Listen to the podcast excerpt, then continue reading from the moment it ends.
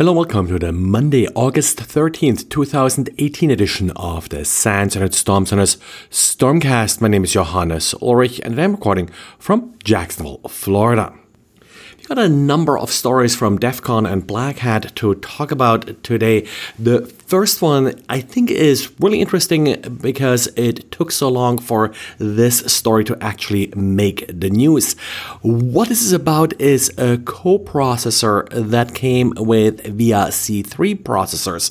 Now, these processors were sold around 2000, so pretty much out of date now. They may still sitting around in embedded hardware, but for the most part not really all that relevant. This backdoor was actually documented, so I hate calling it a backdoor. It was in the data sheet, but then again, who reads data sheets? The problem here is that userland software was able to execute code using that coprocessor and affecting memory that was privileged.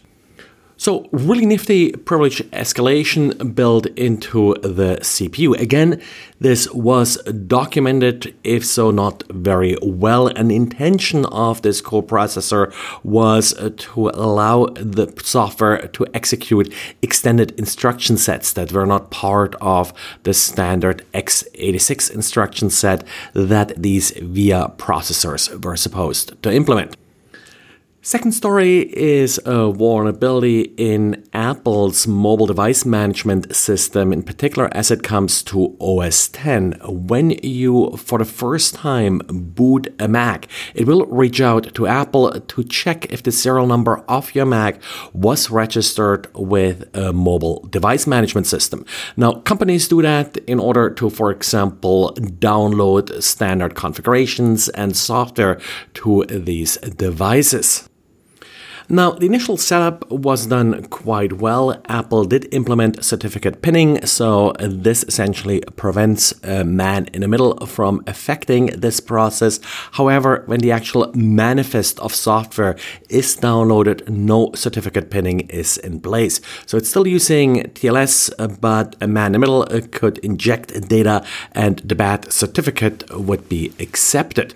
This has been fixed in Apple's latest updates. So if you are running OS 10.13.6, then you should no longer be vulnerable. And again, this only affects you when you boot up your system for the very first time after taking it out of the box. And that hacker needs to have a man in the middle position to then inject the malicious manifest at that time.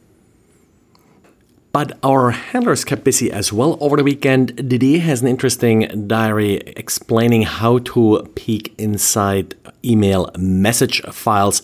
These are the Windows style message files, so essentially how to analyze them and check them for malware. Remco is looking at the JA3 library. I think I discussed it before on this podcast, but it's certainly worth another look. JA3 is a library that was developed by Salesforce and essentially fingerprints SSL clients. Really helpful to look for malware or other unapproved rogue TLS clients.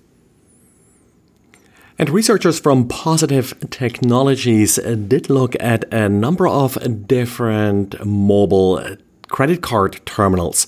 Now, uh, these are typically small handheld devices. They have a keypad, they have a little display, and then some facility to either read the chip on the card or in some cases they support NFC. But most of the work is actually done by a mobile device like a tablet which is provided by the merchant. So the real problem here is how much of the work is done by this handheld credit card terminal and how much of the work is done by the tablet.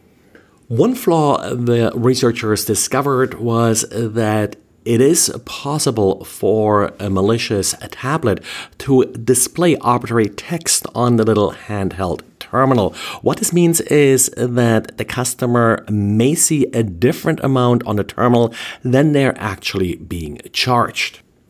Two of the devices were also vulnerable to arbitrary code execution, which then, of course, could be used to, for example, read pins that the user enters on the keypad.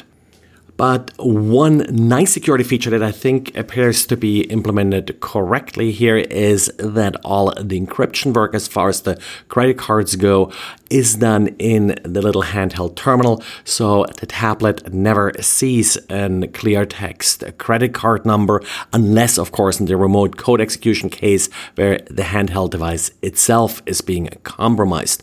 All the flaws being discovered have been addressed by respective vendors Well, and then one follow up and one correction to last week. First, the follow up RFC 8446. That's TLS 1.3.